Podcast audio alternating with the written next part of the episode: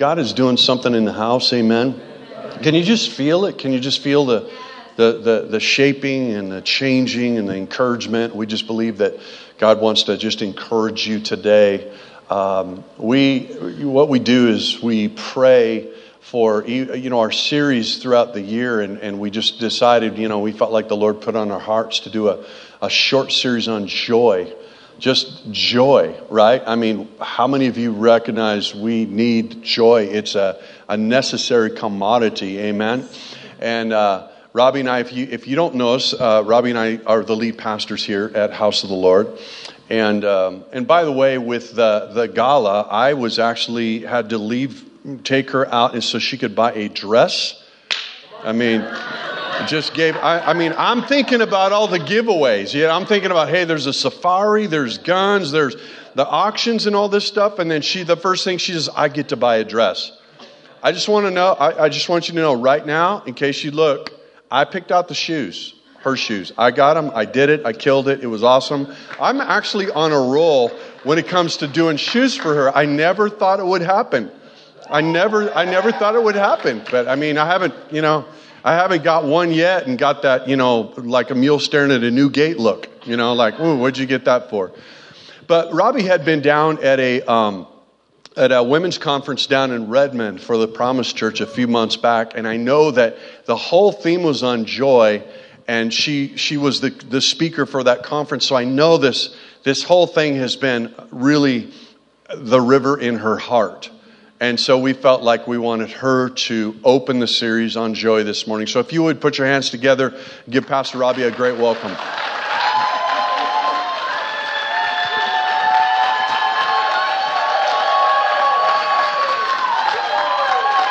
Thank you. He took my coffee. All right, fine. You just you just keep that. All right. Oh my gosh.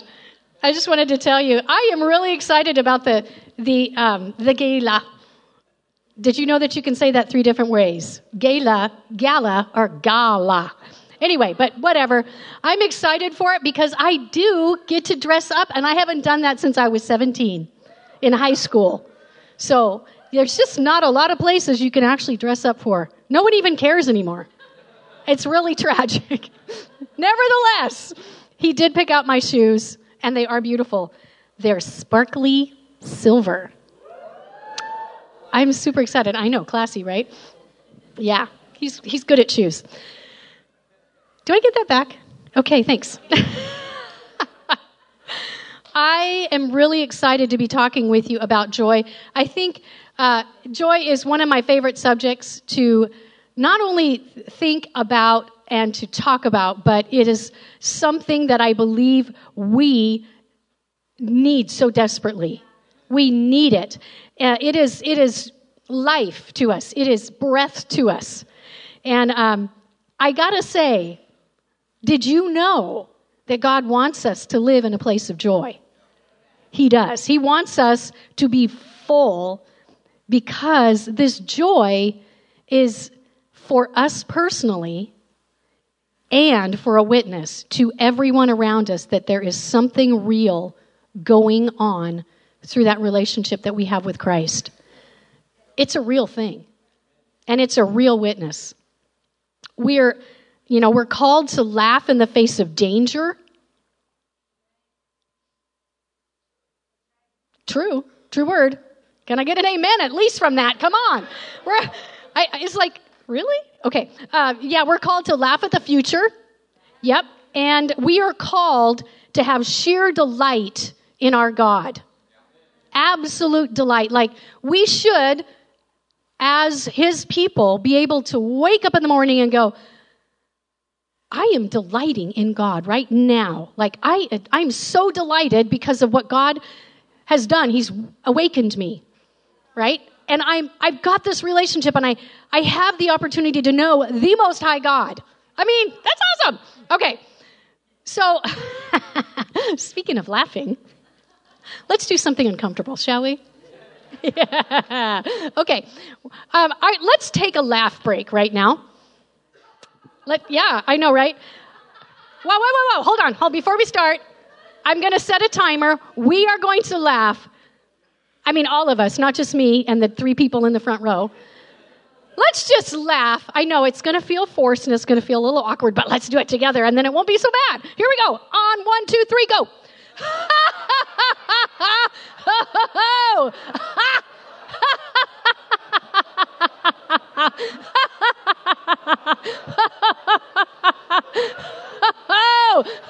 Notice those abs working.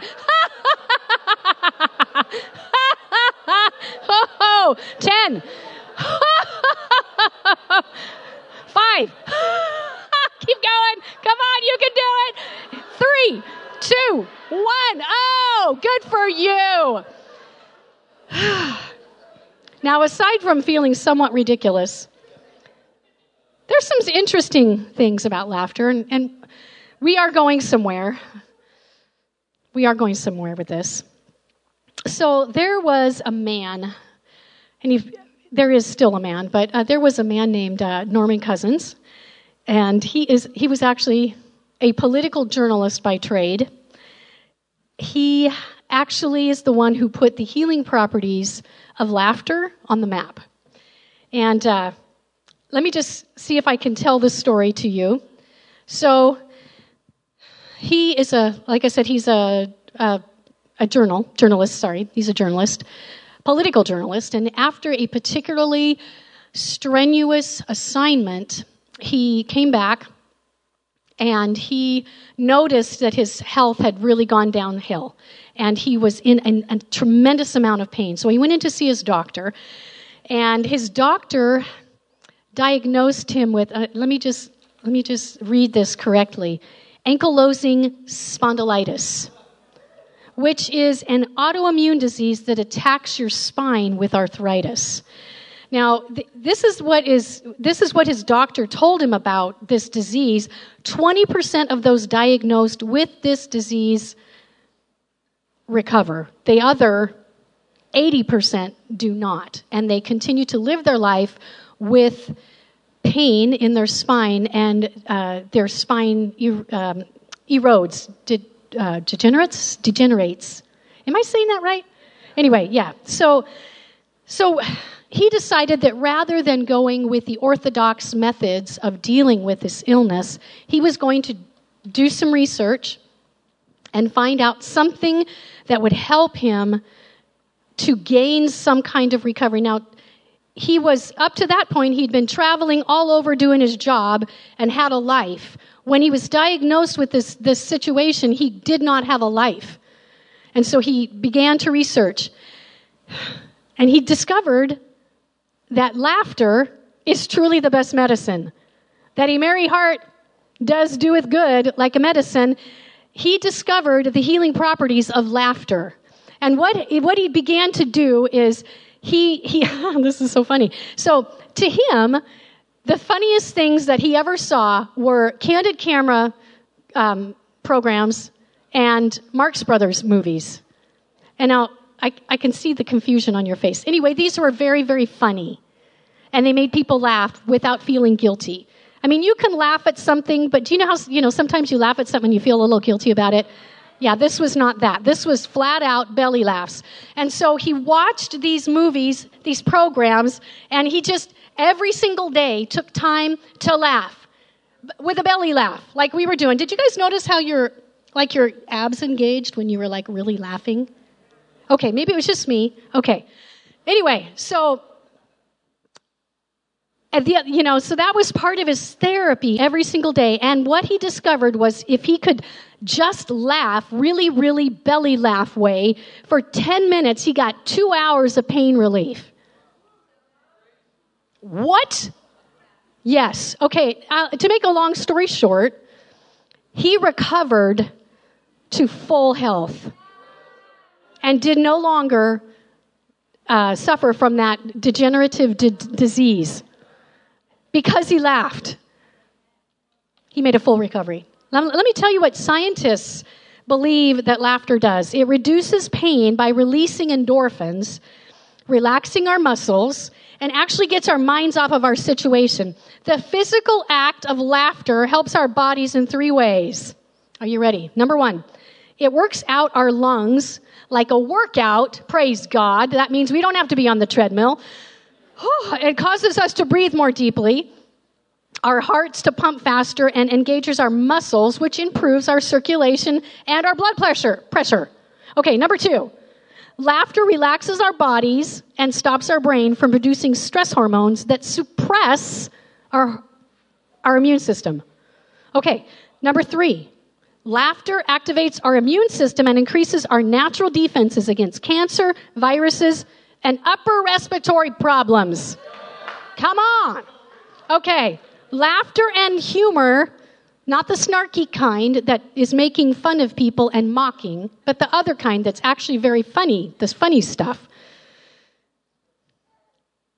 Those are important tools for creating and sustaining mental and emotional health, which directly affects our physical health.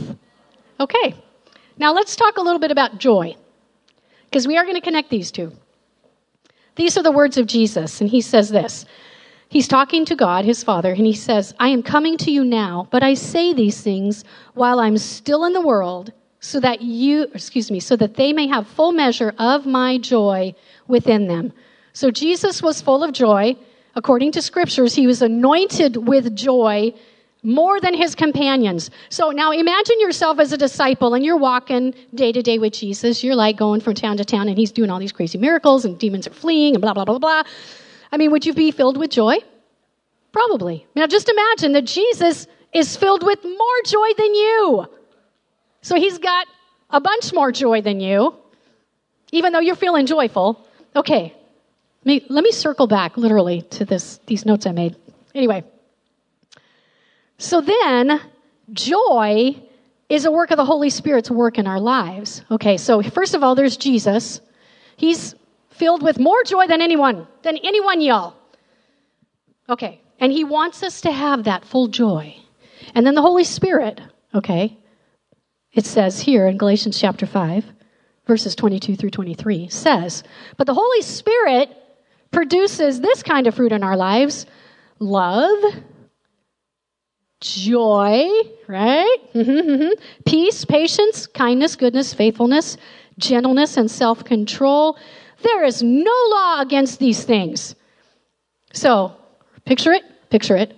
Jesus' joy, okay, on one hand. Holy Spirit working joy in the other. Do you know what that means? You got a double portion of joy coming your way. Double double portion of joy.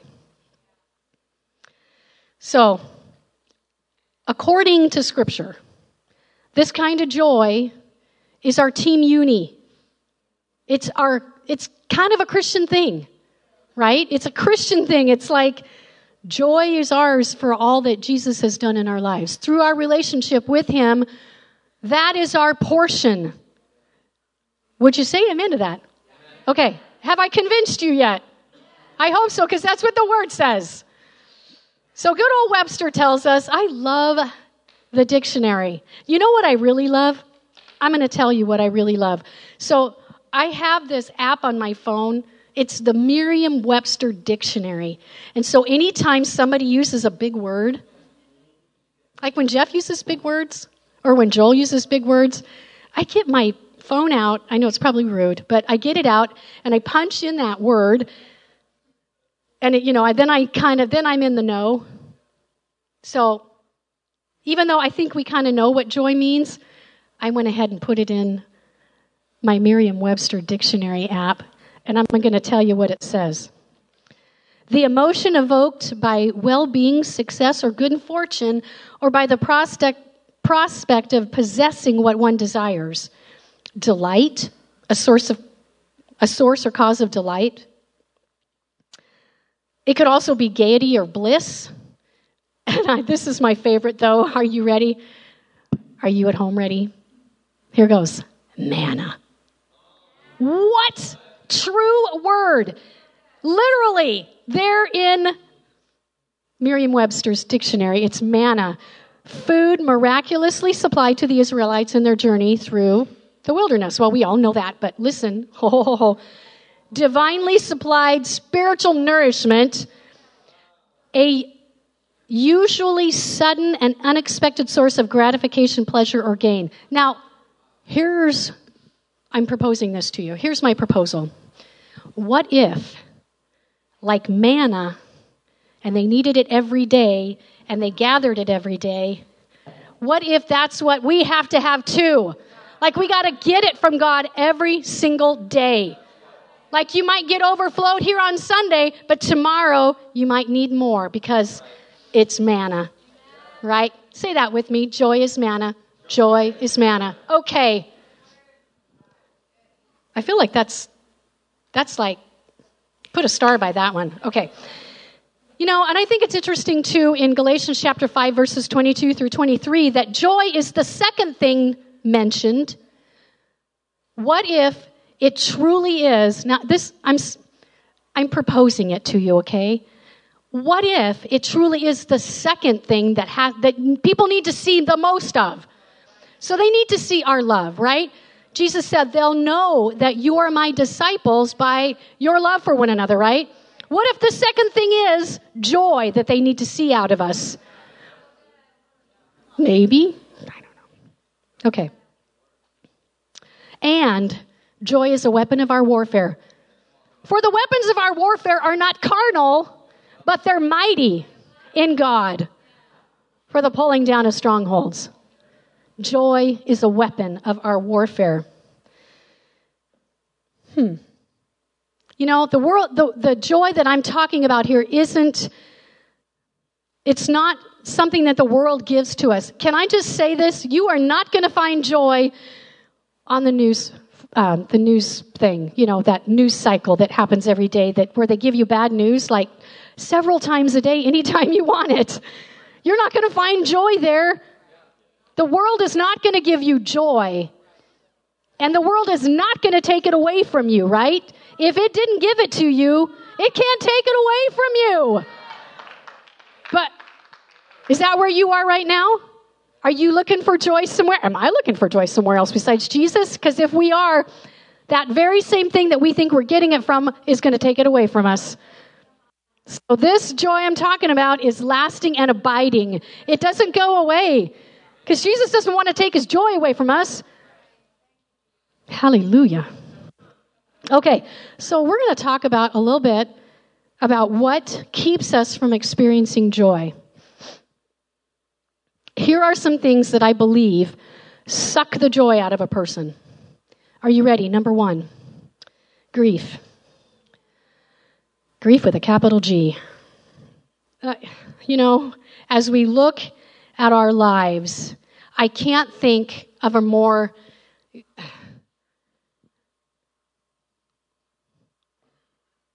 grief filled time in these last couple years. I, you know, I, I know we're coming out of it. I know we are, and we are, phew, on the other side of so many things, and yet sometimes there's still a lingering grief, isn't there? Anytime we experience loss, we can experience grief. So as you look at your life, what you know, what kind of losses have you had to deal with? Maybe it's maybe it's the loss of a loved one. Maybe it's the loss of a job. Or friends or some coworkers. Maybe it's the loss of innocence. Can I tell you something? I was just thinking about this this morning. You know, I'm kind of a trusting person. And when, and maybe I'm naive, I don't know. I, I felt like these last few years, I have lost trust to people that I feel like I should be able to trust. That hurt. I'm still kind of dealing with that, if I'm honest. It's not great. So, the thing that we have to do is we we have to bring our grief to the Lord. It's okay to grieve. Did you know that? Uh, it's human. It's it's a it's part of our human existence. Until that day, when He returns and takes us all where you know to where he, where He is, or until we leave this earth, you know, it's our time and we go to be with the Lord. We're going to experience grief. but it's what we do with that grief. See, it says that though sorrow may last for the night, joy comes in the morning. See, night was not meant to last forever. Grief is not meant to last forever. So if that's where you're at today and it's time, it's time to bring your grief to Jesus and let Him deal with it. Let Him heal that in you. Can I encourage you to do that? I love what Jesus says about Himself in Isaiah 61, verses 1 through 3. He says, The Spirit of the Lord God is on me because the Lord has anointed me to bring good news to the poor. He has sent me to heal the brokenhearted. Isn't that awesome? To proclaim liberty to the captives and freedom to the prisoners, to proclaim the year of the Lord's favor and the day of our God's vengeance, to comfort all who mourn, to provide those to those who mourn in Zion, to give them a crown of beauty instead of ashes, festive oil instead of mourning, and splendid clothes instead of despair, and they will be called righteous trees, planted by the Lord to glorify him. Jesus wants to know your grief, if that's where you're at today, so that he can exchange it for the oil of joy. He lifts off sorrow. The second one that will steal your joy lack of time in God's presence. Ah! the reality of life. We, we are going to go up and down. Life is, I think Pastor Jeff has said it this way if you're not going through a hard time right now and you're on the mountaintop, he's, he says, well, probably a little ways down the road, you're going to be in the valley. And then you'll be back up on the mountaintop, and then you'll be down in the valley. I know it sounds a little bit kind of manic, but that's, it's part of uh, life here. You know, it, we live in a fallen world. We're going to have ups and downs. Um, there's going to be trials, and we're going to be busy. I mean, we're going to be crazy busy sometimes and just like, ah, overwhelmed. Uh, there's going to be com- confusion and pain and just all manner of negative things. Doesn't that sound great? Right now, it doesn't sound great, but I, it's getting better. But we're also going to experience moments of great joy and great, ah, I can walk on water. Like Men on Fire. Like Men's Summit coming up. If you are not if you haven't registered, please register for Men on Fire. My gosh. Don't wait. Don't do it now, but do it later. Just don't wait too long. Anyway, Women on Fire, Bloom. I mean, these are all like mountaintop experiences. We meet with God and we're just like, I can totally walk. I can walk right off this stage and float right through. Well, I probably shouldn't. I probably could, but I'm not going to because that'd be tempting the Lord and I'd probably break my leg or my foot. Anyway, uh, where I don't even know where I was. Notes. Circle back. However, life seems to be going, um, we have to always keep Jesus at the forefront of our lives. We can't not meet with him. You know, he, we just we have to have our daily time of the Lord. I I love what takes place every Sunday morning in this house. I love it. I mean, it's, I leave from this place so encouraged. You know, we worship together, we hear the word, you know, we get, we receive ministry. And I, again, I'm just like walking on the water, right? But I can't wait until next Sunday to get filled back up. I need a daily dose of the Holy Spirit putting joy in my life. I encourage you to do that on a daily basis. I love, uh, I love Psalm 16:11 says this. It says, "You make known to me the path of life. In your presence there is fullness of joy.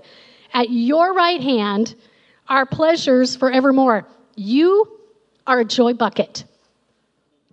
Look at that person next to you and say, "You are a joy bucket." You. Come on, did you do you know what that means? What do you do with a bucket? You fill it. Right? You fill it with something. I mean, if you got a sand bucket, what do you fill it with? Sand. If you got a joy bucket, what do you fill it with? Okay, you're a joy bucket. Get filled. Number three. Something else that is going to suck the joy out of your, your, your life is striving in our personal current season. Whatever it is that you're doing right now. Ecclesiastes 5 18 through 20. So, just as a side note, Ecclesiastes is kind of a strange book. Okay, like Proverbs is all about if you do this, then this will happen. Ecclesiastes is like, let's blow that out of the water. Anyway, Ecclesiastes, I invite you to read that one yourself. I mean, just do it. But let me just read this uh, Ecclesiastes 5 18 through 20. Here is what I have seen to be good. It is appropriate to eat, drink, and experience good in all the labor one does under the sun during the few days of his life God has given him, because that is his reward. Furthermore, now, I know that doesn't sound so great yet, just keep, keep stay with me here. Furthermore, everyone to whom God has given riches and wealth, he has also allowed him to enjoy them. Ah, so good. Take his reward and rejoice in his labor. This is a gift of God, for he does not often consider the days of his life because God keeps him occupied with the joy of his heart. Now, look.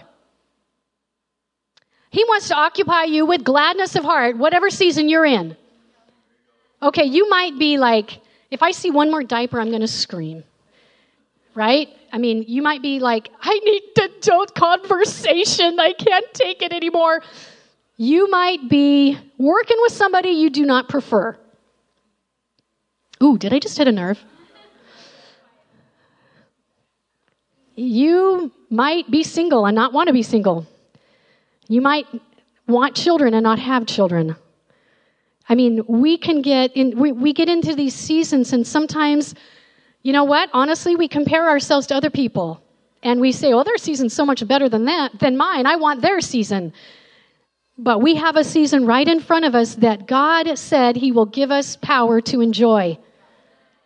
He gives us the power to enjoy our life. Can I get an amen from anybody out here? Does anyone need that? Jesus, we need you. We need to enjoy our life. We don't curse our season when it is uncomfortable. We get to thank God for it. You know why? I know you guys know this. It's because God uses every single season in our lives to hone us, to shape us, to put things in us that wouldn't be there if they weren't if we we weren't going through a hard season. We you know what? We grow more through our hard seasons and we grow in those really super awesome seasons where things just feel like butterflies and rainbows.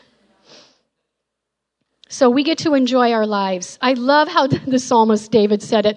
Again, in, in chapter 16 of Psalm, write that down. You should probably memorize that.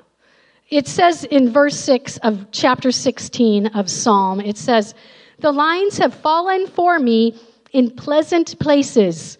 Indeed, I have a beautiful inheritance. See, David was talking about what God, I mean, his portion, what, what God had given him. And he was saying, Yep, this is good.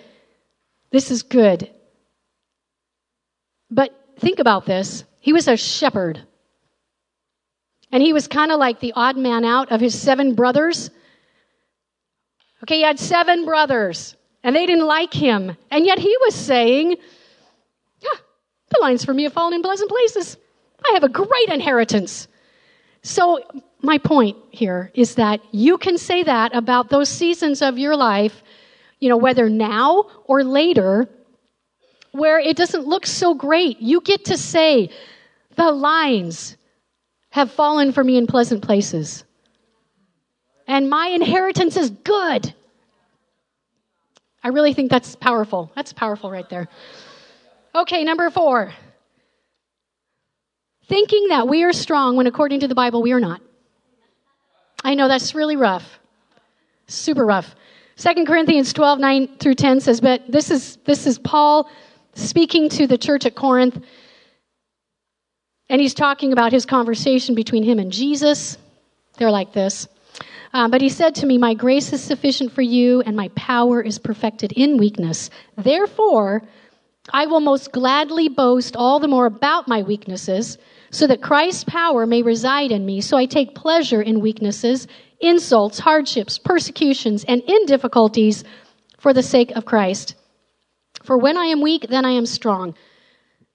A lot of our stress, which leads to lack of joy, is believing this lie that somehow we can handle what life has thrown us without Jesus.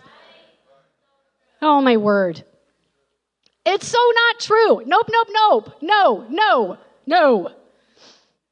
Our, our, you know, our culture tells, when I say our culture, I mean our world culture, not our, our Christian culture, at least I hope, tells us that somehow we are enough to handle all of the things. Girl, you're enough.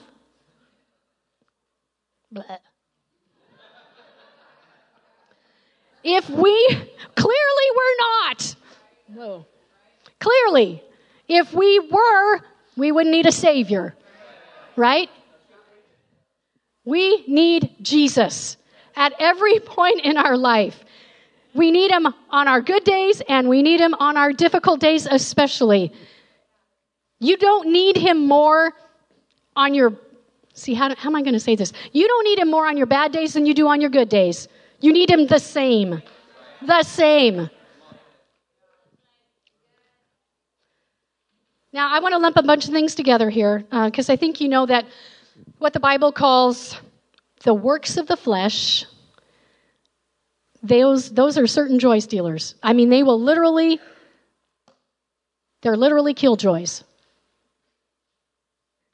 So that would be called being out of step with the Spirit of God you know that where it, uh, in Galatians uh, chapter 5, verses 22 through 23, it talks about the fruit of the Spirit. Well, right above that, in verses 16 through 21, it talks about the works of the flesh. So I'm going to talk about those just for a few minutes here. Uh, but I say, walk by the Spirit, and you will not gratify the desires of the flesh. For the desires of the flesh are against the Spirit, right? And the desires of the Spirit are against the flesh. For these are opposed to each other and keep you from doing the things you want to do, which is do the things of Jesus, right? Okay. But if you are led by the Spirit, you're not under the law. Now, the works of the flesh are evident sexual immorality, impurity, sensuality, idolatry, sorcery, enmity strife, jealousy, fits of anger, rivalries, dissensions, divisions, envy, drunkenness, orgies, and things like these. I warn you, this is what it is. It's right here in the black and white of Scripture. I warn you, as I warned you before, that those who do such things will not inherit the kingdom of God. Now, I know why you laughed, because why in the world was Paul talking to a church? Now, I, for, I don't even, I mean, okay. We live in conservative North Idaho here. And I know many of you. I'm fairly certain there aren't any orgies going on. And yet it's in Scripture. It is, it's there. Now, I, I'm also sure that there are no seances going on at your backyard barbecues or drunken parties, right? And I know, I know you. You're not stirring up riots in town. But is it possible? Is it possible that there is some hostility between you and a family member? Uh, or maybe some strife over the fence with your neighbor envy, jealousy, fits of anger, disputes, getting involved with groups that promote weird stuff, not orthodoxy of Scripture. Us versus them kind of talk. Disobedience, maybe. See, some things hit a little closer to home, and those, are, those will steal your joy We all need to give those things a cease and desist order. We have to say no. We have to stop. We have to get back in step with the Holy Spirit. So important. Go where He's going, walk where He leads us, right? You know, one final way that your joy can be killed? Exhaustion. Just pure exhaustion. When you are in this place of exhaustion, you cannot rally yourself. You're just exhausted. And sometimes the battle gets hard and heavy over your family, at your workplace. And many mighty ones have found themselves, even mighty ones like you, have found themselves in those places of just pure, unadulterated exhaustion. And that my friends, is a tactic of the enemy. In Daniel 7:25, it talks about the enemy wearying the saints. Did you know that was in scripture? The enemy wearies the saints. He gets us spinning around in circles, sends persecution, gets us confused, and we get weary. It is a tactic of hell. Now, I'm not saying that you can't work hard and be tired at the end of the day, but when you are working hard and you fall asleep at night and you wake up exhausted, that's not right. That's not normal. Did you know that? That's not normal. And that is of the enemy. And God does not want you to drag yourself through life with little energy and no verve. He wants you to be filled.